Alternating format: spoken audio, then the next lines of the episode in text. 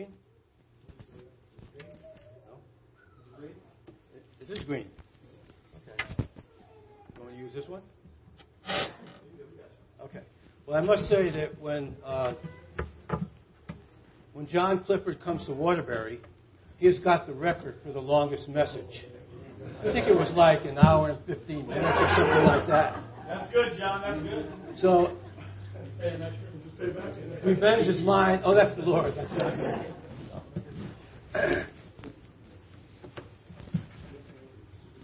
well, it's wonderful to be here. It's always nice to visit other assemblies and see the saints there, and some I know and some I don't know, but it really is uh, really is good to do that.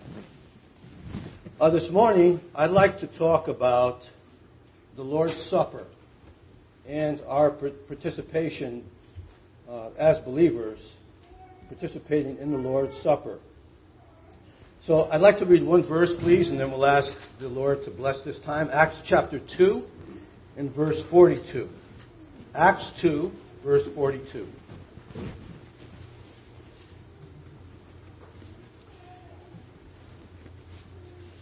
Luke, who wrote the book of Acts, writes this in verse 42. And they continued steadfastly in the apostles' doctrine and fellowship, in the breaking of bread, and in prayers. Let's pray. Dear Father, Lord, we're so thankful for the Word of God that you've preserved for us for many hundreds and thousands of years, Lord. It's our survival manual. It's our guidebook, Lord, and we know it's alive and, and doing well, always does well, Lord. We thank you for it, and we ask that you would bless us through your word this morning. In Jesus' name, amen.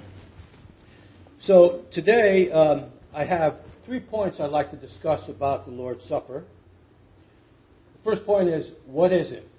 We'll get an understanding of that. Now, this may be repetitious for some of you, but repetition is good, I believe. Uh, the second point is who is invited and why. And the third point is how shall we conduct ourselves as believers at the Lord's Supper? So go back to Acts chapter 242, and I'd like to read uh, the verse before that, verse 41 and 42 again. Then those who gladly received his word, that would be Peter's word, were baptized, and that day about 3,000 souls were added to them. Brand new church, the birth of the church. 3,000 souls were added. How'd you like to have a meeting like that sometime, right? 3,000. And they continued steadfastly in the apostles' doctrine and fellowship, in the breaking of bread, and in prayers. So this is the, this is the birth of a new organism. Not an organization. An organism is alive, and the church is alive. That word church was never heard about in the Old Testament at all. And Jesus, the first time you hear that is when Jesus uh, said, Upon this rock, meaning himself, I will build my church. This is the actual birth of the church, and if you go back and read chapter 1 and 2, you'll see a great narrative on what took place during that time. The Holy Spirit was given at that time. And it was a miracle because people began speaking in other tongues.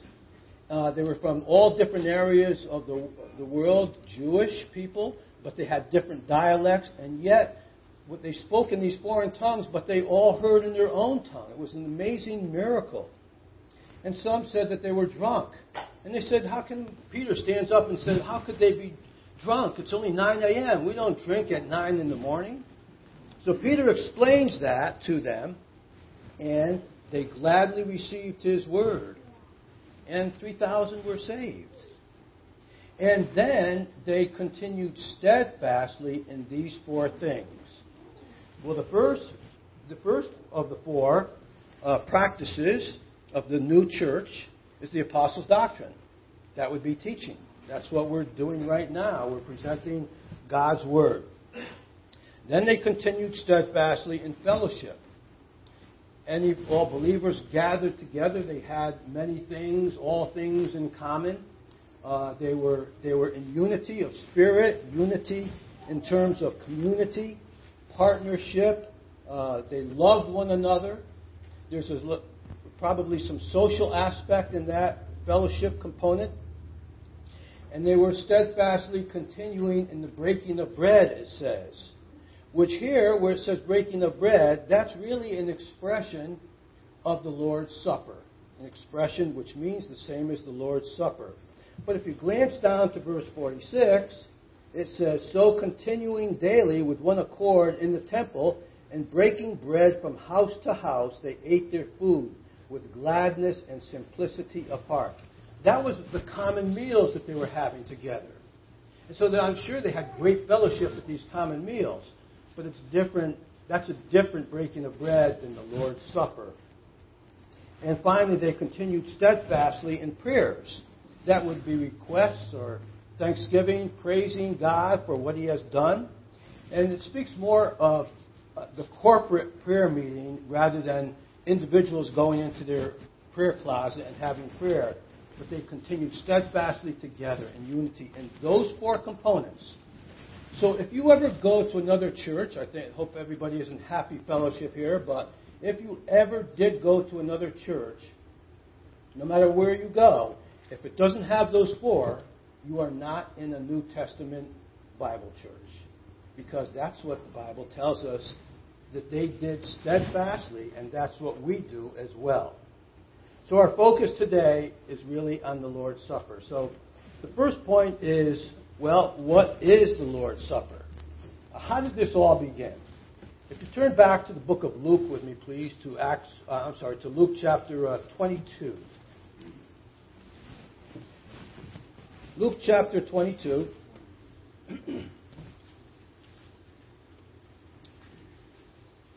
In verse 1, Luke writes this Now the feast of unleavened bread drew near, which is called Passover.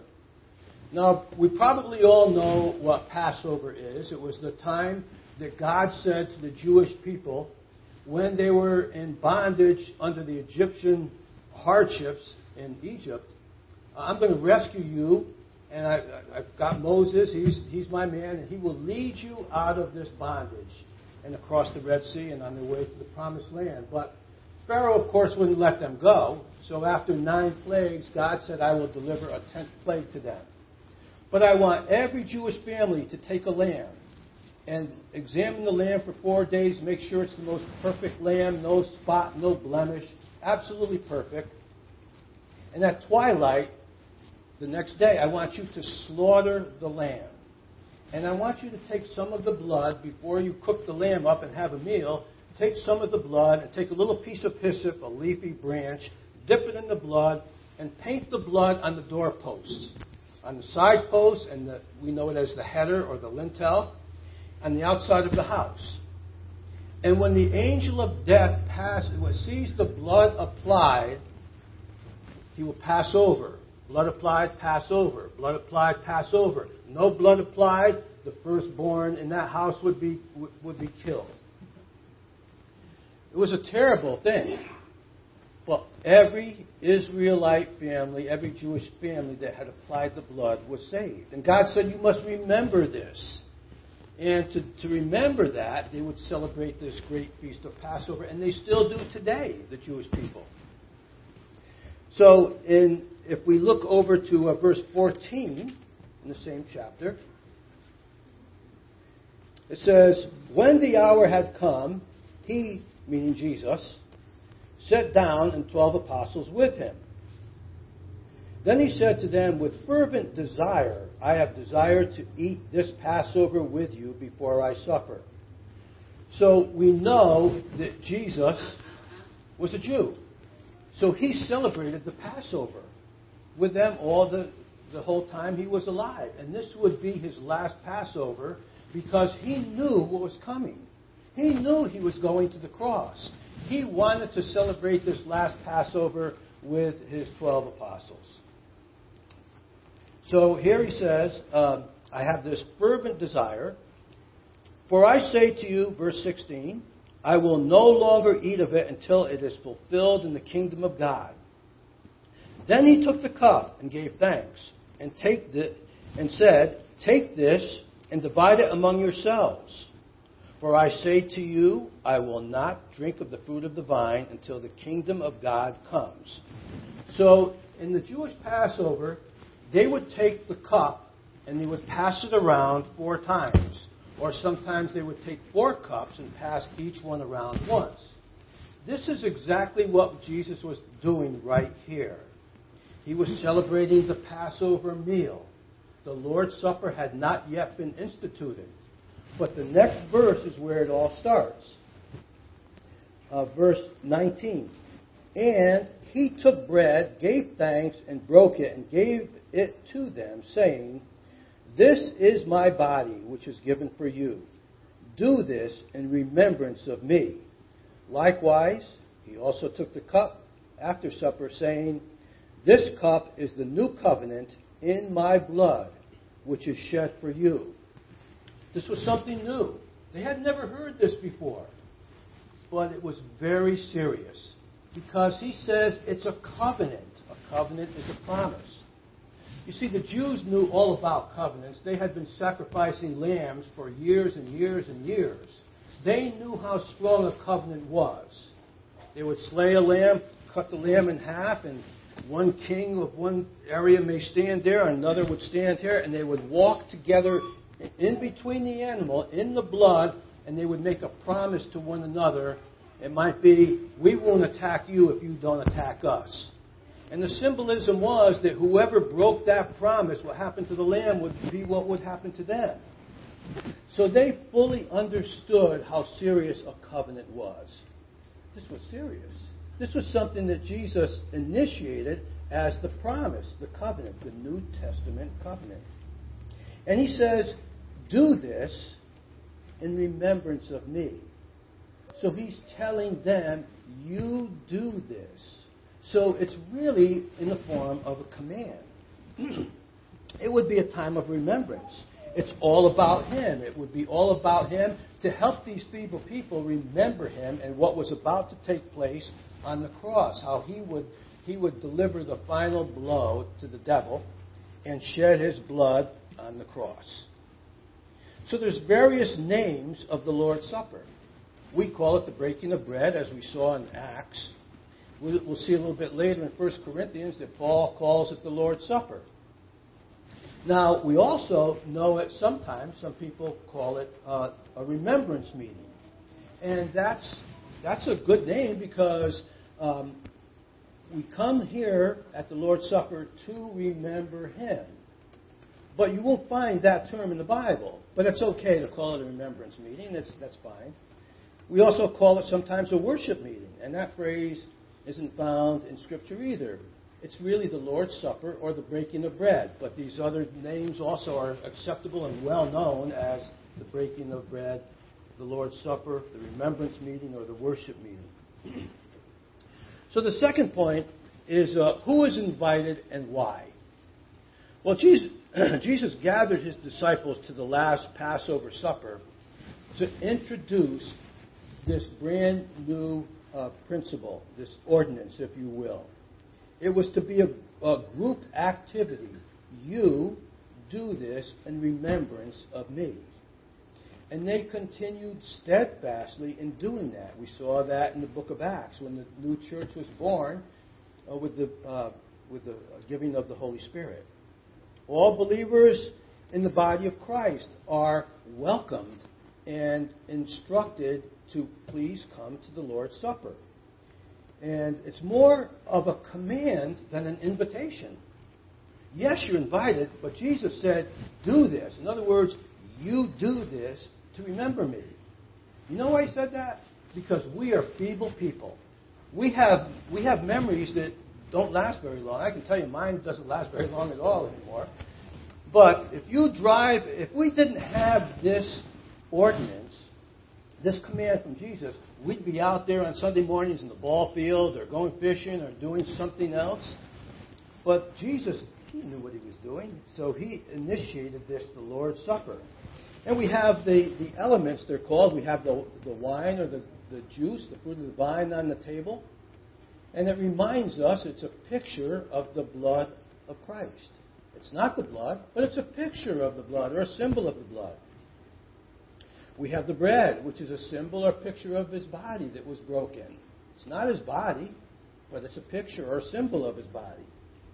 So the cup and the loaf speak of our fellowship with Christ and cause us to remember what he has done. How could he do this for us? Rich and I were talking about this. How could it be that he did this for us?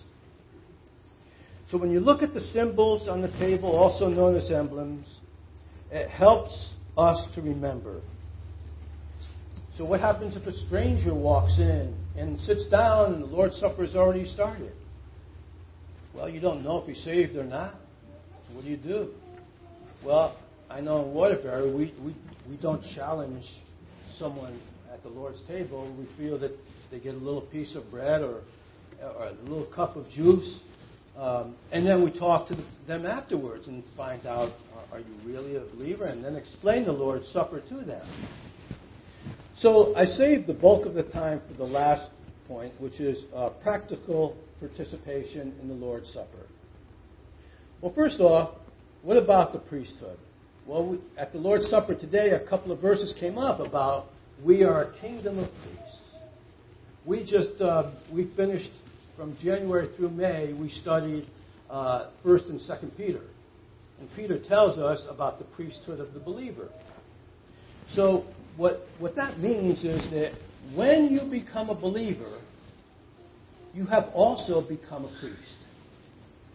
Now, you may not feel like a priest, and you may not think that you are a priest or do the things that a priest does, but every believer sitting here, whether it's man, woman, or child, that has Christ in their life, has trusted Christ, is in fact a priest. That's what the Bible tells us. But what about young children? They maybe they're 10 or 12 years old. They really don't know about a priest. They, they they're learning. So maybe we could consider them like a priest in training or something like that. Because they are because they are in training, they're watching what the older people do. And so they are learning how to become a priest. Well, what does a priest do? Well, in the Old Testament, the priests offered sacrifices. It was a blood sacrifice. They would kill the, the animals, and the blood would be poured out on the altar. The priests would go into the tabernacle, and they would make sure the lamps were still burning, and they would change the, the showbread, and uh, they would do everything about around the temple. But there was this big curtain that separated the, the holy place of the temple from the most holy place, or Holy of Holies. And there was only one priest that could go in there, and that was the high priest. And he could only go in once a year with the blood of the Lamb, go behind the curtain, and pour that blood out on the Ark of the Covenant for the forgiveness of the sins of the nation of Israel. So that's what priests did. They offered, they offered sacrifices. But in the New Testament, what does a priest do? Well, New Testament priests offer sacrifices also. But it's not with animal blood. Christ ended that those animal sacrifices with his own precious blood. When that when Christ was on the cross and that veil was torn in two from top to bottom, which is impossible to tear, this was God who did this gave direct access into the presence of God. We no longer need a priest because we are priests, and we therefore now should be offering spiritual sacrifices. Well, what is that all about? If you would turn with me, please, to uh, the book of Hebrews, chapter 13.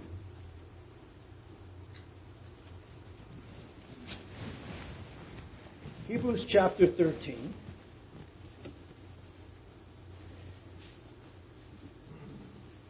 the writer, I believe it's Paul. We don't know for sure who wrote Hebrews. I, I personally think it's Paul, but we don't know for sure. Writes in verse in verse 15, therefore, by him, Jesus, let us continually offer the sacrifice of praise to God. That is the fruit of our lips, giving thanks to his name. But do not forget to do good and to share, for with such sacrifices God is well pleased. God is well pleased. Oh, I got, I got the wrong wrong verse. I'm sorry, that, but that's a good verse too. Um, let's see. Yes, there it's verse 15. Therefore, by him, let us continually offer the sacrifice of praise to God. That is the fruit of our lips, giving thanks to his name. So, as a priest, we are to offer sacrifices by the fruit of our lips. You know, there's something about um, moving your lips when you're praying, silently, I'm saying. Our brains work faster and can pray faster than we can move our lips. But when we move our lips, it causes our brains to slow down and we can really focus on what's what we're trying to say to God. Now, I'm not saying that we have to move our lips all the time we're praying, because when one brother stands up and, and, and prays at the Lord's Supper, we can all silently pray along with him, and we can even interject more prayers in between what he's saying and say, Amen, Amen. Yes, Lord, help me. Uh, this too. Yes, we can do that. That's the fruit of our lips, offering spiritual sacrifices. It's worship and praise, whether audibly or silently. As a priest, also, uh, we now can draw near to God. In the Old Testament, there was only one priest that could go into the presence of God, and that was the high priest. So we are told to draw near to God. The veil has been torn. We're not only privileged to do that, but we're exhorted to. In Hebrews chapter 10, back a couple pages, in verse 19, it says this Therefore, brethren, talking to believers, having boldness to enter the holiest by the blood of Jesus, by a new and living way, which he consecrated for us through the veil, that is, his flesh. The veil is a picture of the flesh. If the veil was torn, Jesus' body was torn and ripped apart. And having a high priest over the house of God, let us draw near. As a priest now, we are told we should draw near to God with a true heart and full assurance of faith, having our hearts sprinkled from an evil conscience and washed, and our bodies washed with pure water. It's a, we, it's a privilege, but we are also exhorted to draw near. So, how do we do this practically? Well, we meet each Lord's Day, at least in this church we do, Back in Waterbury, we do. Other all assemblies I know of meet every Sunday. The first day of the week. It's called the Lord's Day. Are we told that we must meet on the, on the Lord's Day, on the first day of the week, every week? No, we're not. It doesn't say that. But the early church did set an example for us. They met on the first day of the week every week. Now, I know that some churches meet and have the Lord's Supper once a month, some once a quarter, maybe some once or twice a year. But you know what? Jesus did say, say, as often as you do this, you remember me. He didn't say as seldom. So I think the new church, uh, the early church, had it right. And so we followed that practice just like they did of meeting every Sunday on the Lord's Day. Now, the Jews, they, they have the Sabbath on Saturday, but Jesus rose from the dead on Sunday, and so we celebrate and remember him on the Lord's Day. Jesus said, As often as you do this, you do this in remembrance of me. The early church set up the pattern, and we follow that pattern. So, what about the Lord's Supper now? Turn with me, please, to 1 Corinthians chapter 11.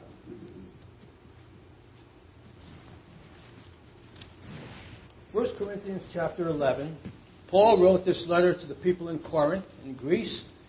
He had, he had established this church. Then he went off on another missionary journey, and he wrote letters back and forth, and he finds out they're not doing so well. They're getting caught up in all kinds of things that they shouldn't be. So they write letters to question him, and he writes back. And this is one of his letters, known as the first letter to the Corinthians.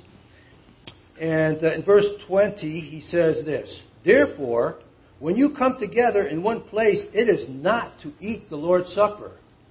So he's saying this in sort of a sarcastic way. You think you're eating the Lord's Supper? This is not the Lord's Supper that you're eating, that you're doing, you're practicing. And if you look at the next verse, it explains why. In verse 21 For in eating, each one takes his own supper ahead of others, and one is hungry and another is drunk. What? Do you not have houses to eat and drink in? Or do you despise the church of God and shame those who have nothing? What shall I say to you? Shall I praise you in this? I do not praise you. Boy, that's a harsh exhortation from Paul. But what was happening in this new church in Corinth, they were gathering together to celebrate the Lord's Supper. But they were also combining it with their common meal of supper. So during their common meal, they would have their common meal and then they would have the Lord's Supper afterwards. And they, they called it a love feast. They loved each other. It was a good name. But abuses crept in. They began drinking too much wine. And they were getting drunk after their common meal. And then they would come to the Lord's Supper and try to go before the Lord drunk. What an abomination. And then the poor people who were working late in the fields, they come in and, and there's nothing left to eat. They didn't share, have anything left to share with the poor people who came later. Paul exhorts them sharply. I will not praise you for this. This is not the Lord's Supper. Then he explains, For I received from the Lord that which I also delivered to you. Now, where did Paul receive this from the Lord? He was a murderer, right? He put Christians in jail. But the Lord got a hold of him on the road to Damascus and blinded him and changed his heart and became one of the greatest believers ever wrote most of the New Testament. After he was um, blinded by the Lord, got saved, he went off into the desert for a while. I think that's where he really got some instruction from the Lord. He, he says that. I received directly from the Lord that which I also told you about that the Lord Jesus, on the same night in which he was betrayed, took bread. And when he had given thanks, he broke it and said, Take, eat, this is my body, which is broken for you. Do this in remembrance of me. In the same manner, he also took the cup after supper, saying, This cup is the new covenant, new promise, in my blood. This do as often as you drink it in remembrance of me. For as often as you eat this bread and drink this cup, you proclaim the Lord's death till he comes. This is an ordinance that, that Jesus wanted followed every, I believe, every Sunday, every Lord's Day, because that's how the early church did it. These abuses were creeping in. Paul exhorts them. But when we think about this, about the Lord's Supper, way back in the Passover time, they applied real physical lamb's blood to the doorposts, right? And they were saved we take the spiritual blood of the Lamb of God and apply it spiritually to our heart, and we are saved. What a beautiful parallel that is. They applied the blood, we applied the blood, and we remember his victory through his death. Which sounds unreasonable to the world, they don't get it. But he wants us to continually remember him. Another point is um, some churches, like at Waterbury, we meet in a circle. And there's nothing in Scripture that says you must put your chairs in a circle or face them forward or on face to face. It doesn't tell you. I was thinking about this, and sometimes you see a, a, a painting of the Last Supper, and you see like six six apostles here, and then Jesus, and six apostles there. But really, is that how you eat at a table? When you're eating at a table, you have the chairs all around the table, right? If you've got someone prominent, maybe you would have them seated at the head of the table. So I, I think uh, I kind of like meeting in a circle uh, because it helps me to focus on the elements right in front of me. I see nothing wrong with how you do it. You have the elements right up here. You can see the elements too. Sometimes meeting in a circle, you can be distracted by somebody across the way also. So there's, but it does it does seem to, to help me anyway. So uh, Jesus said, uh, Where two or three are gathered together in my name, there am I in the midst of them. So when the elements are in the middle, it's, it's kind of nice. Not mandated at all. This is fine the way you're doing it. I'm just saying that's this. I believe is the reason why some churches have their chairs in a cir- circle. Um, also, only the men or the brothers lead out in worship and praise and prayer. Uh, well, where did this come from? Let's look at an early church meeting. Uh, turn with me to 1 Corinthians uh, 14, verse 14, please. Verse 26, Paul writes this How is it then, brethren, whenever you come together, each of you has a psalm, has a teaching, has a tongue, has a revelation, has an interpretation?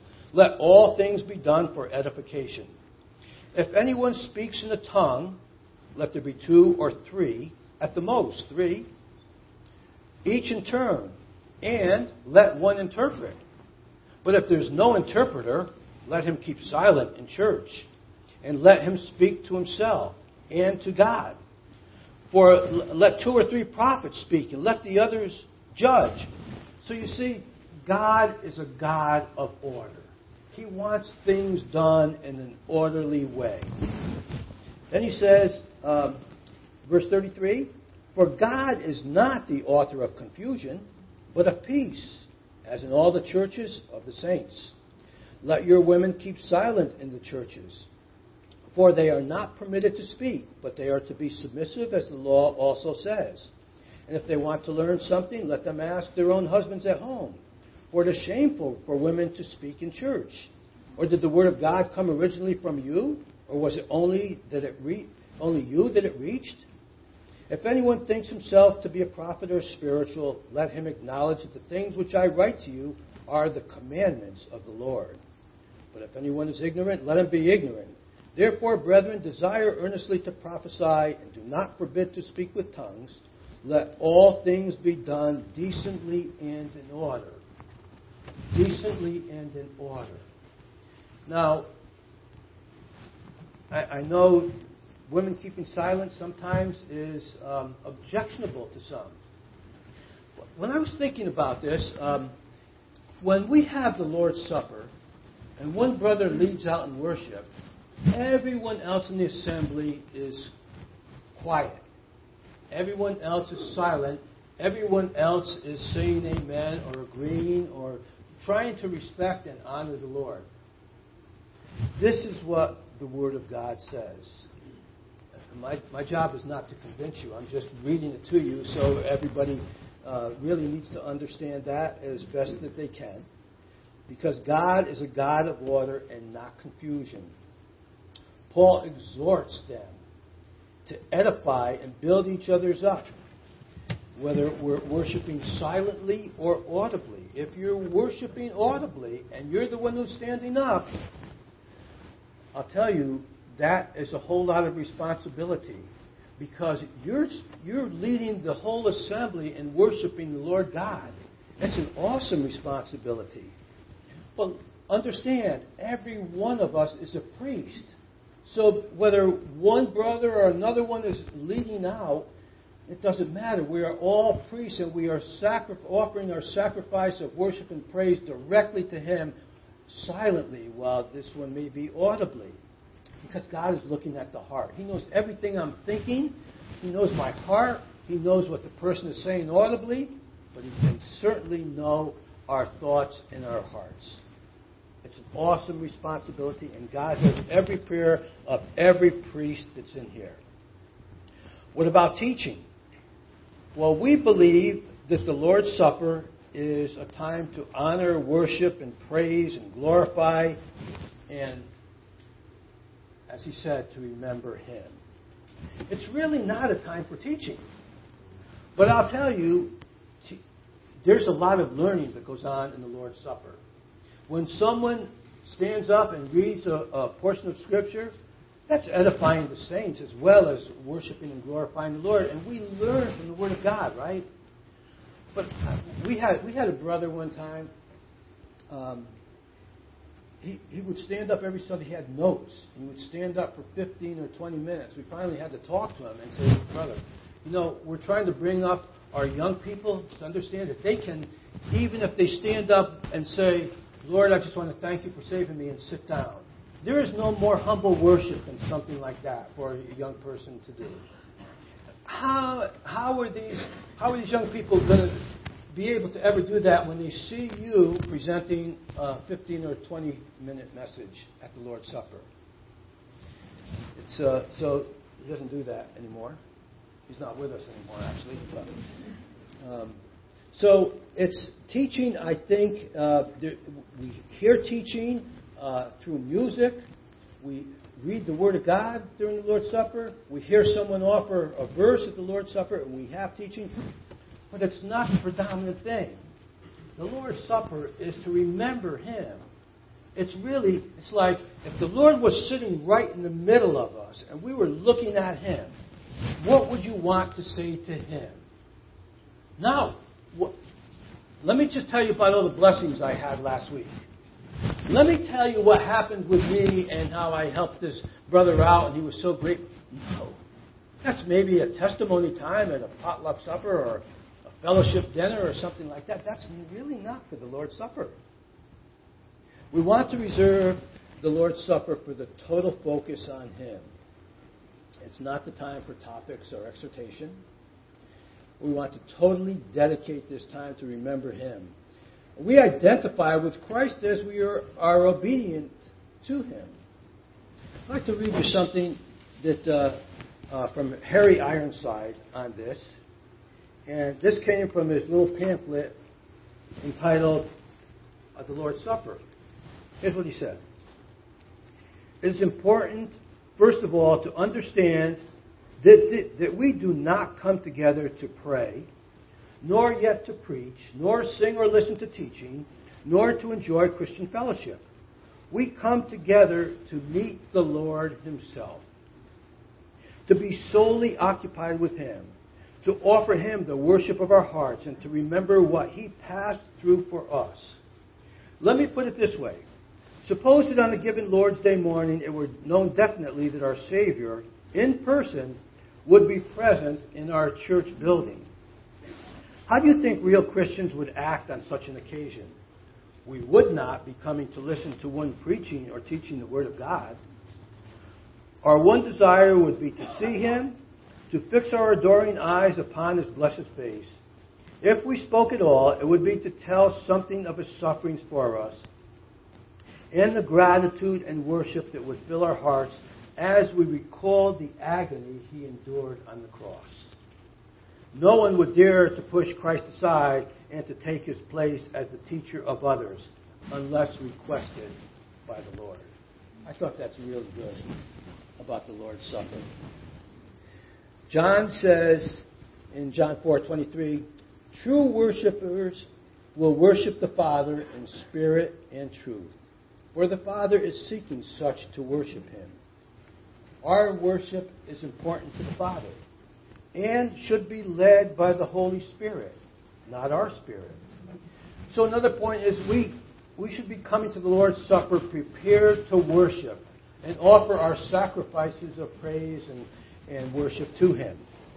So, how do we do that? We, be, we prepare. Not that we're going to give a message or an exhortation or anything, but in our quiet time, as we're reading, we're thinking, oh man, this is so beautiful. Can I share this? Maybe there might be an opportunity to share this at the Lord's Supper. So you hold that, maybe mark it or something. And and when does when do you start preparing? Sunday, after church, quiet times on Monday, Tuesday, Wednesday, all week long we begin preparing.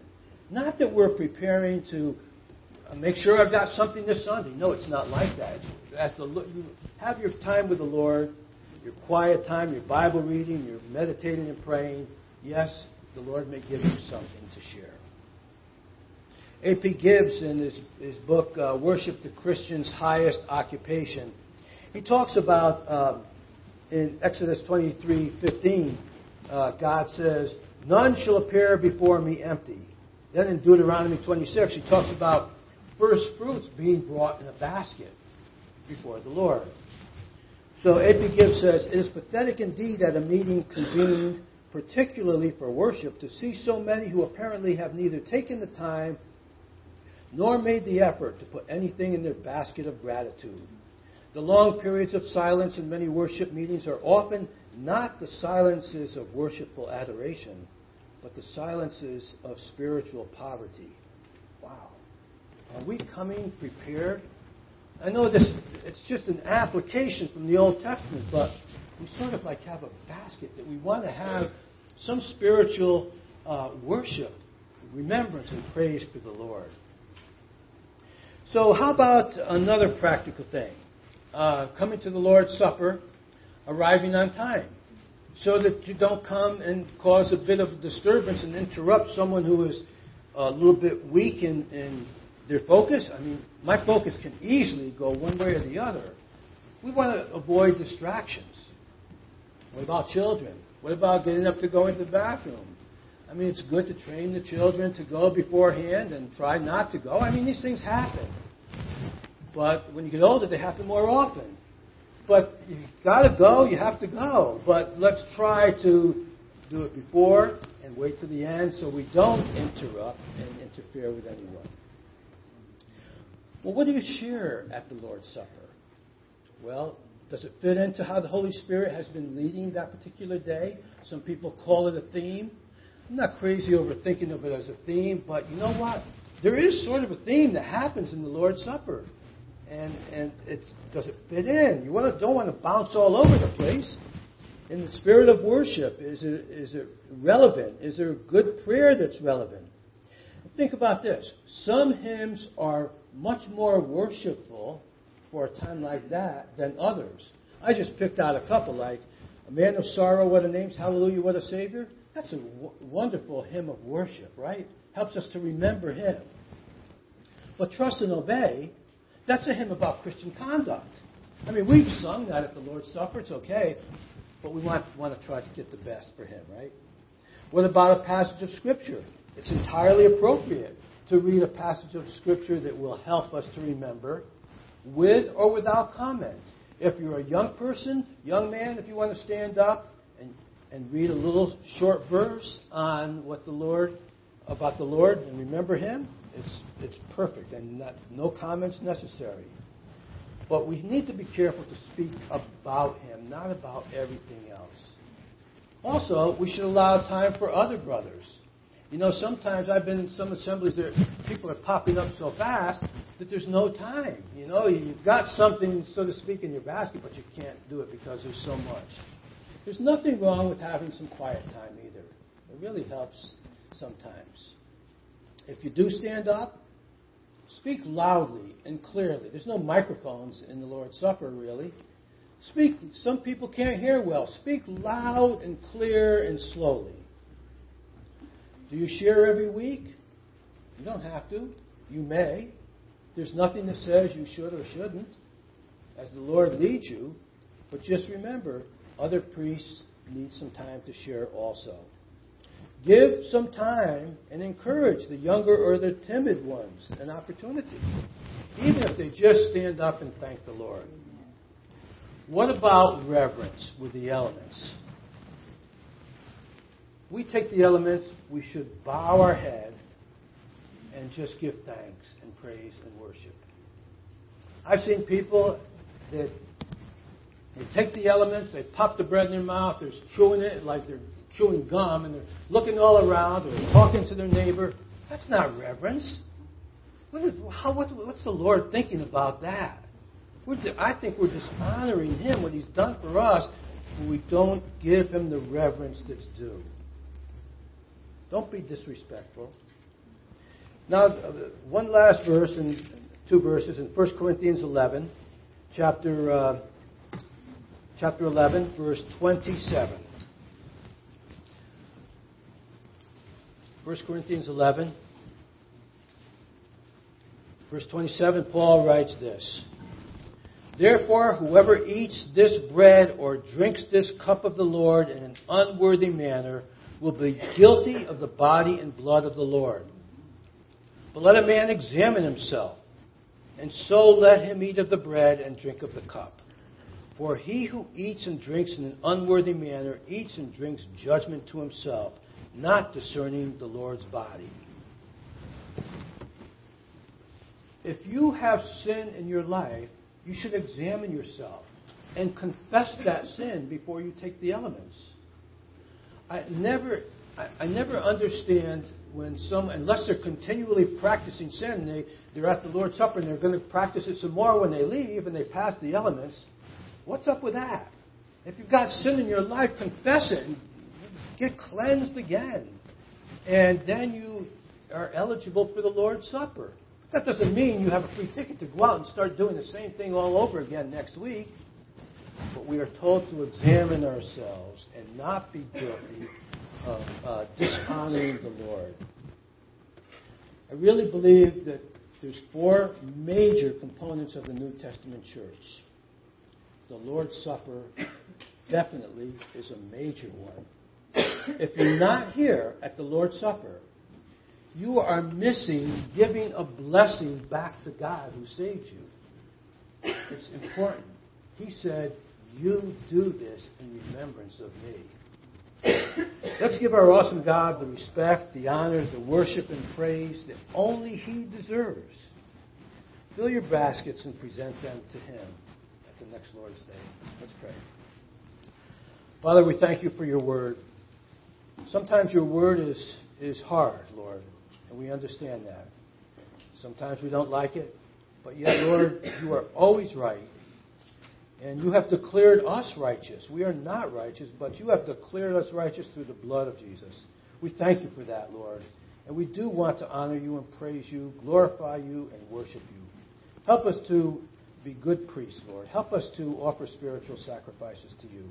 Give us a little bit more uh, uh, advantage somehow uh, this week, give us a little bit more progress. We ask it in Jesus' name. Amen.